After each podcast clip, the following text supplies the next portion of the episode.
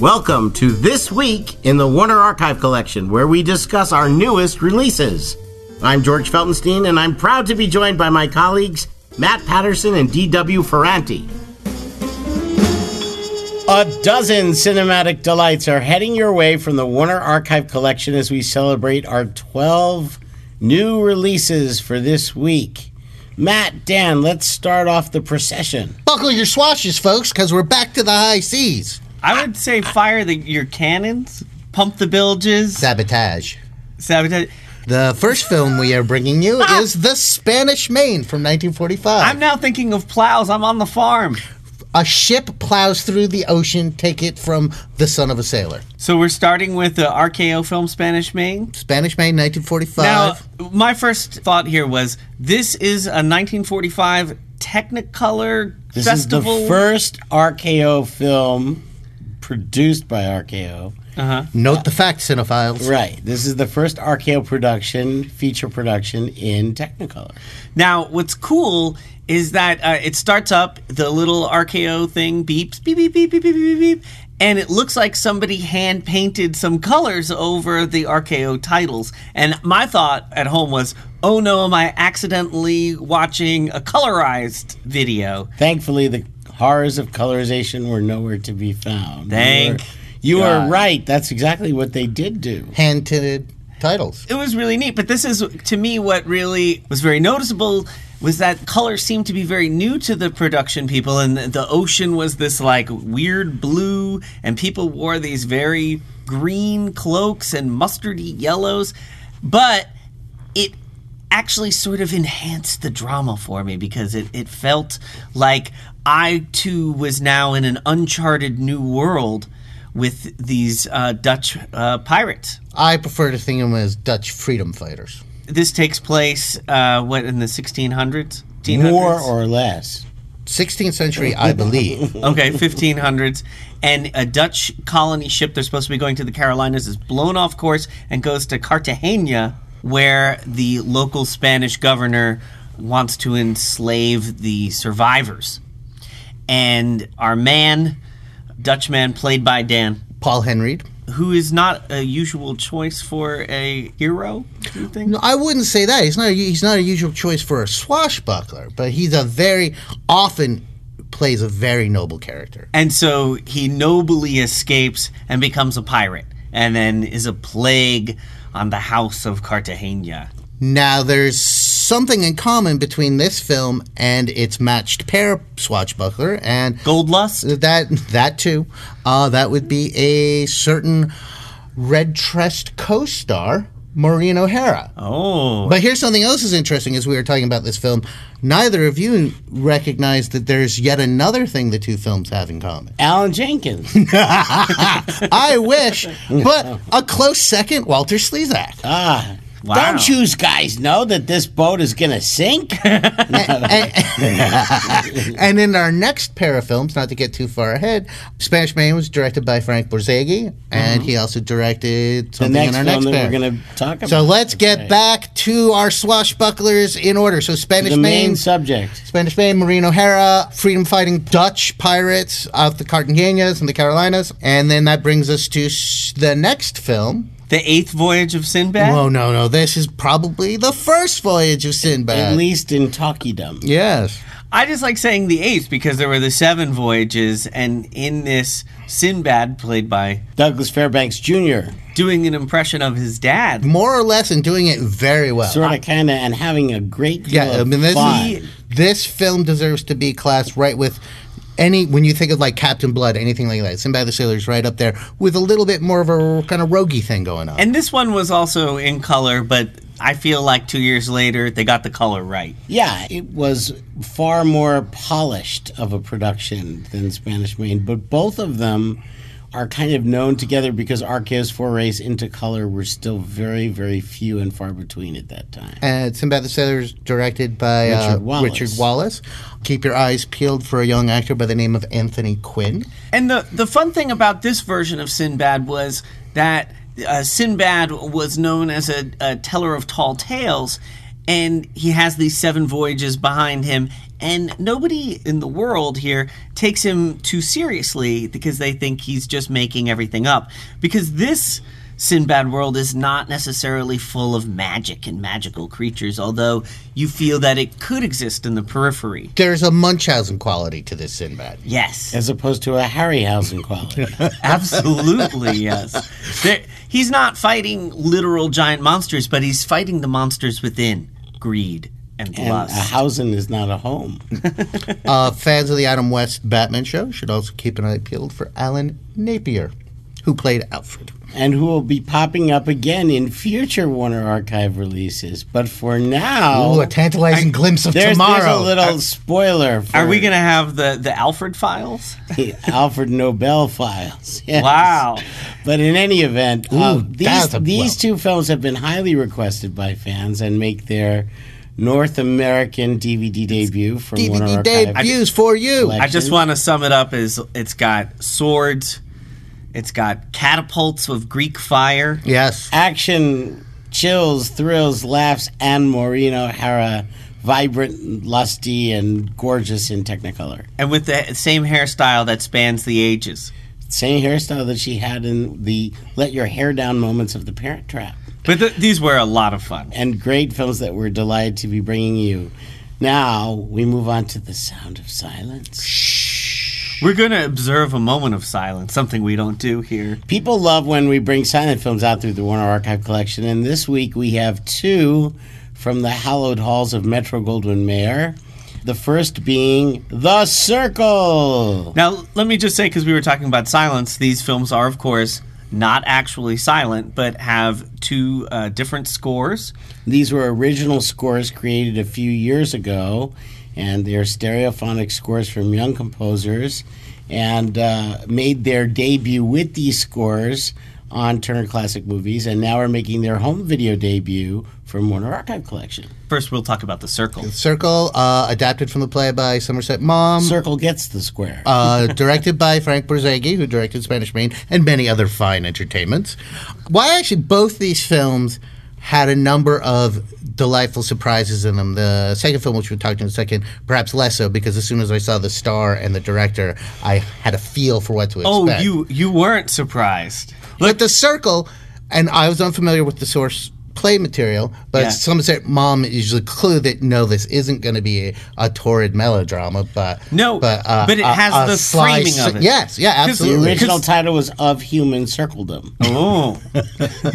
well, the, the, The circle's edge. the structure to it is a little more Edith Wharton-y. It's like about uh, It's it's a framed story, right of generations making the same possibly making circular the same vein. Yeah, mistakes in the in of the love. in the film's prologue, the young lady Catherine, played by the very young Joan Crawford in first second film role, One of her maybe one of her earliest very MJ earliest, films, yeah. runs away with her lover, the oddly titled Lord Portentus, Well, and then thirty years later, the le- son leaving her son leaving and her husband. five-year-old son or young son uh, In this manner. leaving her Yeah. yeah Anna Karenina. Yes. Yes. Now, Exactly. 30 years later, Horrendous. her young son is now also married with a wife that is also thinking of straying. Yes. So the wife that is thinking of straying invites the mother that abandoned her child 30 years and her lover to the manor in order that she may see what the effects of abandonment Right. are. But which by the way brilliant pop psychology Yes, on her part but and of course the son, the grown-up son, is, is hasn't seen his mother for thirty years and is already worked up about that, but is relieved that his father, the who was abandoned, will be away in London that weekend. But of course, because this is a drawing room cynical comedy of manners of sorts, he returns to the mansion too. so it's going to be a big reunion between everybody abandoned child his dad who raised him the mother who left him and the man who took the mother away plus his friend who is Right. contemplating and he's aware of leaving with his wife Mm. so that's that's pretty fraught The film stars Eleanor Boardman, who later became Mrs. King Vidor, Mm-hmm. and uh, co-starred in *The Crowd*, which is a very famous film.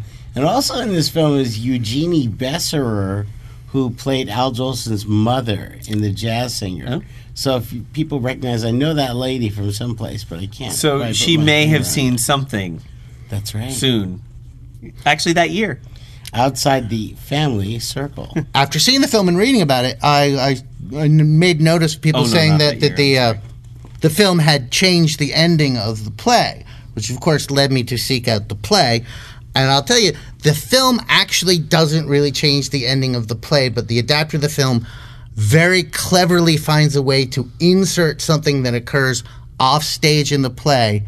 And it is his invention, not mom's, but it actually totally dovetails within the play. The incident at the end? Yeah, With the, when, with when the there- fight? there's there, yes, yes. Oh, that's great. That was a- that was the best great part. Uh, yeah, because in, in You didn't expect that. not not to spoil, so to speak uh, obtusely about it. Uh, I'm spoiling it. It was yeah, in good. the play. Somebody says, "Oh, they must have left with the chauffeur." right. Because that happens off screen if it was a Yeah, play. Off yes. stage. And then in the movie, Thank you. we're allowed to see Louis. what actually happens on that car ride, and uh, it would actually works really great. And you'll Yeah. notice that the, the film quality itself is really quite good. Oh, and that's yeah. because this is one of the few MGM silent films where the original negative didn't perish in the tragic fire that took so many.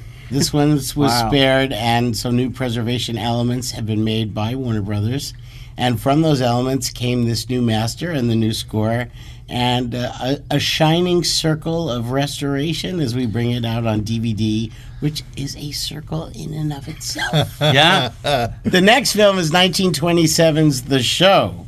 And this stars John Gilbert, is directed by Todd Browning, names familiar to Warner Archive fans from previous John Gilbert and Todd Browning releases, including Fast Workers, which we just put out a couple of months ago, which was a talkie. But I really love this film, and I'm very much anxious to hear what you guys have to say about it. Todd Browning must have had something about Hungary. Hungary and Carnivals. Carnivals. Yeah, and carnivals.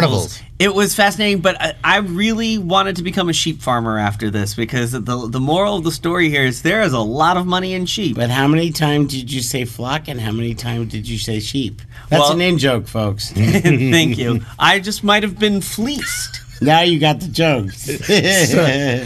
Let's talk So- about the plot here a little Let's bit talk- because tell- it's tell- quite a story. the story of the show is John Gilbert plays the ballyhoo man. Oh, ballyhoo. who entices people into the show, but he also has a role in the show in that he plays the John the Baptist character in a, a reenactment of Salome's beheading of John the Baptist. and he's got a very interesting name. Cock Robin.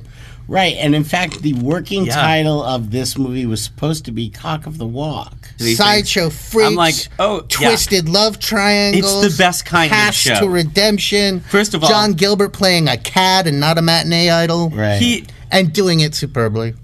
you, it starts out that you see this little sc- that this guy's a scammer. Yeah, and who plays the bad guy? Who does? The king of sneers, Lionel Barrymore. you mean it isn't Alan Jenkins? Not today. Look, there's plenty of Alan Jenkins in There's our more futures. to come. Leading lady in this film is Renee Adore, who was John Gilbert's leading lady in The Big Parade, 1925 film that really put him on the map big time, and one of the most important silent films in uh, MGM's history. And they were reteamed for this film, and Gilbert later felt that that was more of a commercial exploitation of bringing them back when like stunt casting. yeah, this is when he was going through his resentment period. I think Well, you shouldn't have felt that way because she was terrific. she was, and if if I hadn't read that in his biography, I wouldn't have known it because their chemistry. on Yeah, it's screen is really just terrific. she's quite Well, you could screen s- catching. You could see the attraction. Yes, yes. And then what happens is, is within this world there are other characters, namely somebody called the Greek, who is even a bigger scammer and more dangerous one. John Gilbert sort of plays an unrepentant rake. Mm-hmm. The Salome of his show falls for him, but he couldn't Yes. care less. But in No. turn, the Greek is enraged that Salome's eyes have fallen on Cock Robin, so Cock Robin gets set up for a fall, shall we say. Yes, and she has to hide him. there's an arresting climax, literally, involving an iguana. Now I now have to it's say, not. I just want to say first off, Dan, I'm going to take the side of the filmmakers here. okay, This was not an iguana. It was supposed to be like an evil uh, serpent of some kind, and we show this evil serpent killing somebody with its poisonous fangs. now having grown up with an iguana. I can tell you, A, that is an iguana, and B, iguanas don't act like that. The ASPCA might have not been on the set at the time. Yeah. However, although it looked like an iguana, on the That was an inside, iguana. On the inside, it was acting. What was it, the Hungarian Komodo dragon? Yes. Okay. That was- yeah, you've anyway, never- have you been It's there? Todd Browning. Moving out of the silent era and into the era of early talkies and short films therein or therefrom, we take ourselves to Warner Brothers in 1931 for the first of the series of golfing shorts starring golf legend Bobby Jones as we follow his lessons in how I play golf, followed by his lessons how to break 90. And these 18 Warner Brothers shorts from 1931 and 33 are put together for the first time from Warner Brothers in a definitive set of all his Warner Brothers shorts, which not only teach you how to play golf, but show you some of the greatest movie celebrities of the time. These were regular shorts shown before features. Today, these would naturally seem to fall on, like, you know, maybe a cable show, sports show, or ESPN. a, a home video set on, like, instructional golf. Like, we're all very familiar with that, but there was no sort of home There format. was no mat on golf at the time. no, no, definitely not when I'm on my knees. Now, now, Bobby Jones, for those who don't know, the few who don't know, one of, if not the greatest golfers in American history, winner of the Grand Slam, founder of the Masters. He was as big a figure in American sports at the time as anyone could be. He was the Michael Jordan Yes. of golf So- of the 30s. And golf was hot Yeah. at that time. And so talkies were new, making short subjects that had sound. If you had made these films for silent theaters, wouldn't have they wouldn't have really worked Yeah. because you had had in, intertitles to say, now I hold my arm like this. Well, that wouldn't have worked. So Warner Brothers and other studios were trying to find interesting ways to create compelling content that would be interesting in the theaters because going to the movie theater in those days meant you saw a feature.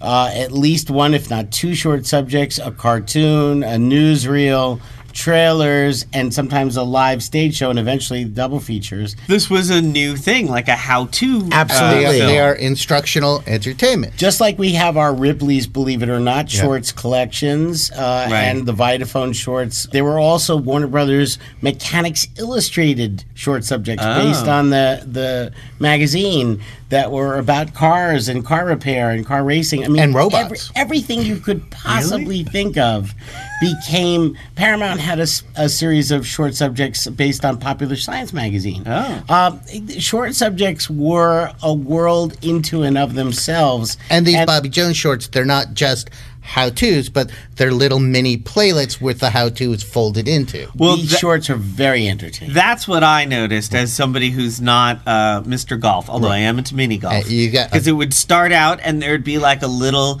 narrative intro, and it Yeah. would eventually involve a problem that Super Bobby Jones could solve. Exactly. And the people having the problems were everyone who was anyone in Hollywood in the early sound era. Mr. Cagney, Mr. Robinson, Mr. Olin. Mr. Fields, And so, Ms. Blondell. because like the first one had a, a funny comedy bit where it was a guy not listening to his caddy. He should have been using an iron, as I found out later, but he was using a wood, and he kept hitting a tree, and the ball would bounce back and almost hit him. But Matt, can you tell me what a niblick is? you know, I went, what the heck is a niblick? And I Or a watched brassy? I watched that and I, do- I still don't know, but I don't think it's used in mini golf, so I probably tuned right and, out. And uh, I learned a lot from these shorts that I didn't know because I am I am not a golfer, but as a Hollywood historian, I always found these shorts fascinating, and they've been used occasionally as extra content on some of our releases, but we've never been able to bring all of them together under the Warner imprimatur as a DVD collection, and now we can finally do that through an archive, which is very exciting. so this is like a dad's day gift. Oh, this is a Dad's Day gift, a Christmas Day gift, a Thanksgiving Day gift, and any day gift for the golfer. For the golfer or cinephile or both. and let us also remember that lots of ladies like to play golf too. And no matter what your Ladies age who golf. Oh. or I can't quite imagine dinosaurs how I play golf, but uh, hey, eh, you know yeah, she had a uh, whole tournament. I'd watch that. So let us travel from the glories of the golf course. We go to season number seven of Night Court, the beloved Warner Brothers television comedy, now in its seventh season. It's 1989. Hello, 1990. Season seven can be viewed as the I don't know the proper word here. Uh, Near the end, but past the middle. well, yes, but also sort of culmination because they, they originally intended to end the show in the eighth season, and they ended up doing. Let a me ninth. just simplistically say, in a very Borgian manner, it is seven of nine. Hmm. Oh yes, there's some interesting narrative things in this season. There's there's a couple of mini uh, season long arcs. Uh, John Aston, of course, comes back playing Harry's. And Uh, doing a wacky roommate. Yes, doing the wacky roommate, Dan, which ties into the season long arc of can Dan get an apartment? Oh yeah. It was tougher in 1989 apparently. yeah. I won't spoil it, but this season also has a wedding. Ooh. A mullet and a wedding in the Mm-hmm. same season. Yeah. And Mel Torme. And um, not to overwhelm folks, but it's true. Yakov Smirnov is in this season. Speaking of Yakov Smirnoff, there's a famous celebrity playing his father in that episode of Night Court. Who would that be, Matt? That would be Artie Johnson. But he was so convincingly Russian, he's not quite recognizable in this role. and fans may remember him from Laughing, and I believe he also occasionally contributed voices to the Flintstones. We're very pleased that fans have been so responsive to our releases of Night Court, which is why we've accelerated completing the series releases on DVD, bringing you season seven now with eight and nine to follow in the early part of 2013. So look for the three disc set of Night Court season seven from WarnerArchive.com. Moving from the small screen to the big screen, we have six films that were available on DVD, went out of print, but they're coming back to availability courtesy of Warner Archive, beginning with 1943's Madame Curie.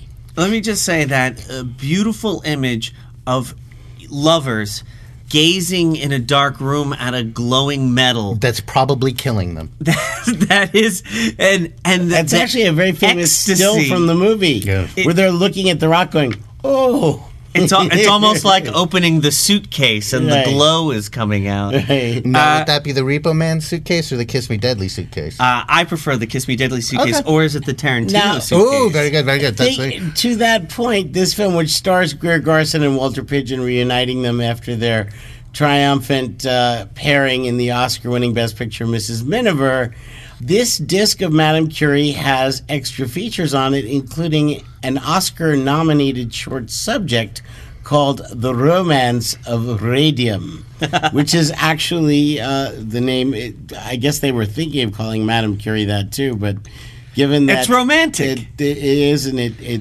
isn't it very This is Boy, a. uh, and, and in two short years, the romance of radium would go out the window. I, it, it would be very different. I mean, because this is nuclear love right here. It's two nerds.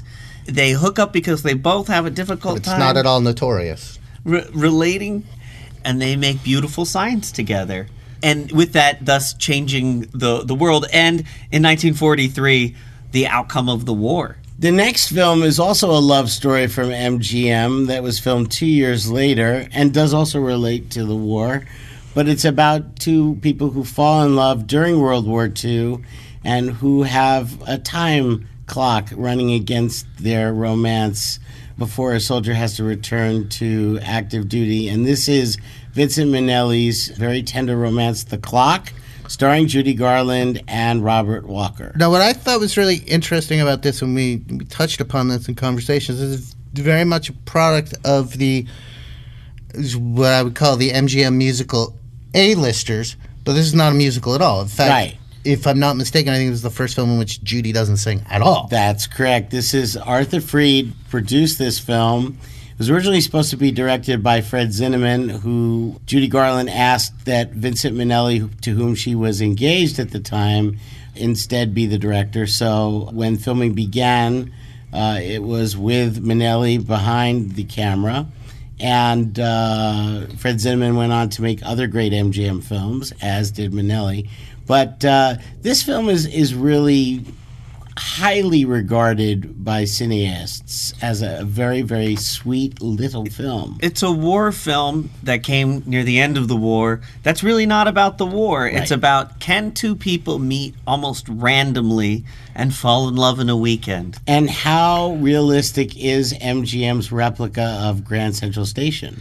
It looked good. Yeah. Ex- I mean, I'm imagining that the serviceman's entrance might have really been there, but I was trying to picture. I don't know where- if they had the smell It would down, be- but the look was great. Nobody had really taken to the streets and shot on the streets of New York up until this point. Uh, And there was a lot of second unit location uh, But- but it- photography done for this film. but it looked good. It's a great Yes. small story with very relatable, regular small people, unlike a lot of the Hollywood output. And, and Yes. very much, it's almost uh, Dan. You would make reference to this in other films that we've talked about. This is before Dory Sherry came to MGM, but it Yeah, has it kind has of a that- Dory yeah, Sherry absolutely, feel to it. right. And you know what? It's about a clock and time running out for love. Speaking of time running out, Oh. your mystery minute is almost up. Have you solved the mystery of 10 little Indians? One little, two little, three little, four little, five little, six little, seven. I'll keep counting This- until you say ten. Te- oh well, I, we were waiting. This is uh, an Ag- based off of an Agatha Christie novel. Oh. One of her most famous. uh, Famous novels. Uh, this is the 1966 film adaptation starring Hugh O'Brien and Fabian. and Shirley Fabian. Eaton. and Shirley Eaton. And uh, as I alluded to, this film has a great device where, as we near the reveal, the film pauses and lets you briefly review the events of the film and attempt to guess the identity of the killer before the film goes ahead and And, and tells this DVD, There was no pause button then. This Yes. DVD has that footage reinstated because traditional television viewings removed it. So the setup on Ten Little Indians is a little different than other Agatha Christie's because you we don't have a hero detective. We Correct. have victims scrambling to solve a mystery before they are the victims of it. and they were all taken up by gondola to a ski chalet, not unreminiscent to me of a It's, James it's Bond. very villain. stylish 60s Speaking of Shirley Bondish Eaton, mystery. yeah. There's turtlenecks and whatnot. It's like and uh, medallions. on Her Majesty's Secret Service ski chalet to me. Yes. And they have all the time in the world to solve the mystery. and they get knocked off one by one. When Fabian, well, I won't ruin it. No, you can't give the spoilers away. You can't get you I'm can't- not. I'm not. We're, we're happy to say that Ten Little Indians is now back. All ten of them are now back available on DVD. And fans of our Halloween releases of Vengeance and Face of Fu Manchu should carefully, carefully listen to this film Oh, because a very famous actor lends his voice uncredited to it. See if you can figure. Well, I guess I kind of gave out Yeah, who you- it was, but yes, Christopher Lee. Listen for Christopher Lee's voice. We move to 1968's The Heart is a Lonely Hunter, which features a wonderful breakthrough performance from Sandra Locke and Alan Arkin. Alan Arkin plays a deaf mute who can read lips and speak sign language, but he is a very lonely and isolated man, and he only has one other friend who is also a deaf mute, but who can't read lips. And that is played by Chuck McCann, who Saturday morning fans might remember as one half of the Far Out Space Nuts. He doesn't have white hair in this one though, but he does a great job, and their relationship is played out very silently. Like when when they're doing uh, sign language, there's no translation or anything. You have to really watch closely, and you see both of them. Like their their one outlet is that they can talk to each other, but nobody really can listen to them. And Uh, the film updates the action from Carson McCullers' classic novel up to the 60s, but maintains very true to the to the heart, so to speak, of the tale. Not only Sandra Locke, there's some other notable uh, actors in the film, such as Stacy Keach and Cicely Tyson.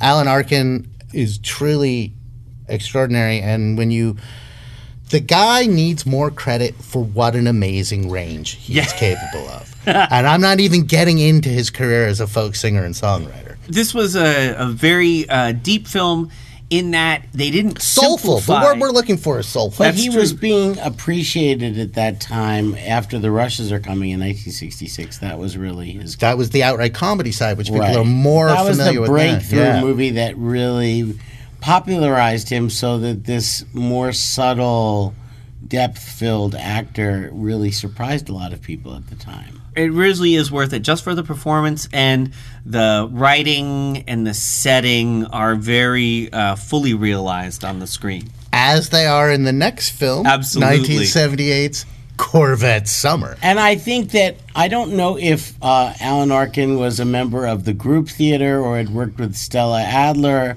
or had been part of the actor studio with Lee Strasberg, but the method had to have been a part of The Heart is a Lonely Hunter. And so Corvette Summer is really, I think, just the pinnacle of method acting at its finest. I hear that, that Mark Performances. Hamill learned how to drive for this film. I, I think he actually went and stood in line at the DMV to get his learner's permit. One- With his learner's permit in his pocket, he swerved to avoid a large tree. One of You the know. most beloved films of all time, and maybe of all time to come, Star Wars, and you are the young hero. And your next role is uh, probably a very important step in one's career. It was the 70s. The very viable, previously known as uh, hot rod films, were still very much in vogue. Eat my dust. yeah, I mean they were. This- there was Roger Corman had a whole subgenre career churning out fast driving movies. So, I mean, this is an MGM film, so it was a little surprising. But I remember as a kid, I flocked to see Corvette Summer because it had a Corvette in it and it had Luke Skywalker in it. And Corvette summer for me uh, in that era meant going to Corvettes and buying records. for the And summer, for those of you who grew up in New York in the 70s and 80s, Corvettes was a great place Now to buy I, records. but- I was too young anyway. to have seen this film. This is so, true. So You this were. was a wonderful rediscovery, uh, rediscovery, well, discovery for me. of Annie Potts before designing women. Oh my! It is really a love song to to cars. It uh, up uh, the and vehicles. exhaust, lip Yes. gloss, Yes. burnouts. Yes. No, Water it's her beds. nowhere to be- Waterbeds. no- Custom vans. Yes. Auto shop. Give me back my car. No Um, lava lamps. And definitely uh, something of a spiritual ancestor to Pee Wee's Big Adventure. Yes, because he goes on the quest to find his stolen Corvette. Yeah. It's not really even his. No. It belongs to the school, but he put so much work and love into this car. Like Pee Wee did his bike. Yeah. Right. And like he had given up like his schoolwork, like everything. Like he poured his heart and soul into it and it was about the purity of heart that he had and then when he meets a woman along the way, she recognizes that purity in him. Boy meets car. Yeah, and Boy and, loses and car. Boy gets sings car. a sir- song and gets car. Yep. Oh, he doesn't sing in this movie. no, So from Corvette Summer, we then go to uh, basically halfway around the world to God's own country, Australia, for a charming comedy that has a niche following even to this day called The Dish. And Now, th- the that's dish not in this case is a, A satellite satellite dish. dish. This film uh, details uh, Australia's very crucial involvement in uh, NASA's space program. the moon landing specifically. and and the need to set up relay stations around the globe so we could stay in touch with our brave men up in space. and how they had the wherewithal to keep their cool while they may have uh, accidentally lost the uh, most important space mission of all time. Film star Sam Neill alongside a cast of quirky character greats. And they, they do a nice job of recreating 1969 Australia. A and this- lot of people really love this movie. This is a Well, very fervent cult following. You know, starting as I said before, you know, there's a whole series of, of what I would call four Bill Forsyth inspired films from Gregory's Girl on where people were allowed to make these sort of fun, offbeat, marginal stories about little corners Right. of Western civilization, and there was often sort of a, a funny little hook to the story, like in this case, you know, covering up what was going on around the dish. And, uh, you know, there's a reason that people see these films and want to see them again and remember them so vividly because it gives you a very, it gives you a chance to live in very different shoes for a while. So one would say this is a very tasty dish. Oh, Ooh. excellent. well, you don't have This to. dish will leave you wanting seconds. And that would make you think that we're serving up another season of Alice, but that was last week. But we want to remind you that Alice Season 2 and Alice Season 1 are available from the Warner Archive Collection. Uh, alongside At- Shazam. That's right, and so many other things. And today we have a consumer letter from Casper the Friendly Ghost. That's to say that none of you wrote us anything, You know, and while- we're gonna cry. While we were talking, I sent out a tweet. I tuned out at some point, and I said, He can talk. Oh, and while tweet at the we same were time. actually slaving over this podcast, you were playing on your phone. "Yes." And I'm folding my arms and scowling, people. well. and I- desperate, desperate for a response from someone out there. I sent a tweet and I said, "Look, we didn't get any letters. Anyone have a question?" And this was what we got. This is from Alexander. Do you feel lucky? Well, do you punk? That was it. That Is was that- all is that we got. for each Uh, of us? Do you feel lucky? I, I don't know. I I do because wow, I got a question. Um, but Alexander shouldn't because he will not be receiving any promotional items or anything like that because he did not send us a question of that great depth in through the mail system. Do you guys also, want to remind answer? you what the shipping address is Yes. for the letter that you should send us, It's- so that Matt doesn't have to tweet for another question. Yes. If you're feeling lucky, please send us a snail mail message to Warner Archive Podcast B160 8 3400 Riverside Drive, Burbank, California 91522. You don't have to be from America to write us, but you should write it in English because otherwise we because we're probably- ignorant. Yeah. Because But we're we from will America. take any language as long as it's in an envelope with a stamp.